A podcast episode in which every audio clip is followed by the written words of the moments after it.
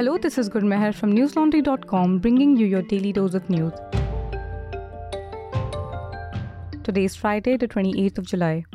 Today, the Supreme Court granted bail to activist Vernon Gonsalves and Arun Ferreira in the 2018 Bhima Koregaon violence case. The court observed that materials available against them at this stage cannot justify continued detention. The bench of Justices Aniruddha Bose and Sudhanshu Dhulia ruled that despite the serious nature of the allegations against Gonsalves and Ferreira, the fact that they had already been incarcerated for five years made them eligible for bail. The two activists facing charges under the Unlawful Activities Prevention Act have been jailed since August 2018. The Supreme Court noted that Gonsalves was earlier convicted of offences including under the UAPA and had cases pending against him. It subsequently imposed a series of conditions for the bail of the two activists. The top court stated that they must not leave Maharashtra without the trial court's permission and should surrender their passports with the NIA, among other conditions. This measure is aimed to ensure close monitoring of their activities and compliance with the bail conditions. Today, shortly after commencing proceedings, the Lok Sabha was adjourned until 12 pm due to the opposition's demand for a debate on its no confidence motion. Upon resuming, the House has passed three important bills in quick succession the Mines and Minerals Development and Regulation Amendment Bill 2023, the National Nursing and Midwifery Commission Bill 2023, and the National Dental Commission Bill 2023. Following this, the Lok Sabha was adjourned again until Monday. Meanwhile, the Rajya Sabha proceedings, which initially saw relative calm, was also eventually adjourned for the day as the House chairman and Vice President Jagdeep Dhankar expressed displeasure with the TMC MP Derek O'Brien's behavior. The opposition sought the suspension of the House's business to discuss the violence in Manipur, filing 47 notices for the same. Rajya Sabha was adjourned for the day until Monday. Indian companies, both listed and unlisted, will now be allowed to list their securities on International Financial Service Centre or IFSC exchanges, Finance Minister Nirmala Sitharaman announced in Mumbai today. The Union Minister had first expressed the possibility of permitting Indian companies to list their securities overseas in May 2020. The latest announcement marked the realization of that plan. The decision is aimed at facilitating access to global capital for Indian companies. It is in turn expected to improve the company's valuations.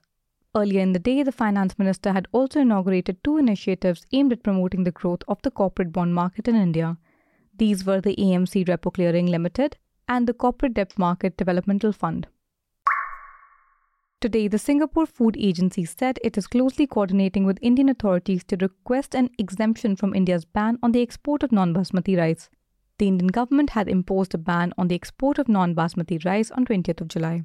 Approximately 25% of India's total rice exports consist of non basmati white rice. Singapore heavily relies on India for rice imports, with India accounting for about 40% of the country's imported rice in 2022.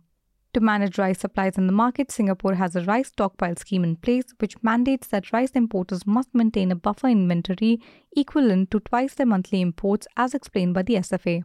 India's export ban is expected to affect several countries, including African nations, Turkey, Syria, Pakistan, among others.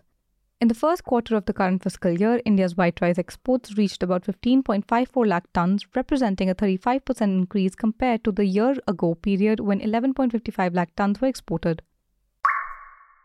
Donald Trump is facing new criminal charges related to alleged mishandling of classified files, including pressuring an employee at his Florida home to delete security footage.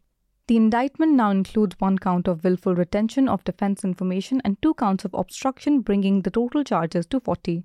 Meanwhile, Trump denied any wrongdoing and called the prosecutor deranged. His close aide, Walt Nauta, is faced with two additional obstruction charges. The indictment outlines efforts between Nauta and Carlos de Oliveira, a staff member at Mar-a-Lago, to obstruct the Justice Department's investigation by deleting footage. Trump's legal troubles are piling up with several other ongoing legal cases and investigations against him. Listeners, this year's torrential rains in Himachal Pradesh have caused the worst devastation ever seen. There have been over 100 fatalities, thousands of people stranded, properties severely damaged, and estimated losses of 8,000 crore rupees.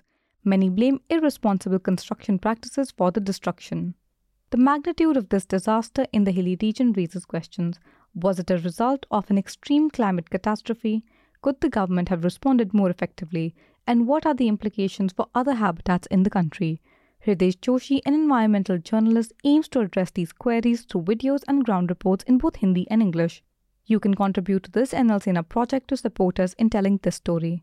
We're able to bring your reports and analysis only because you've got our back. Subscribe to newslaundry.com and pay to keep news free. Our subscription starts at only 900 rupees a quarter. That's all the news we have for you today. Have a good day or good night depending on where you're listening from. See you tomorrow.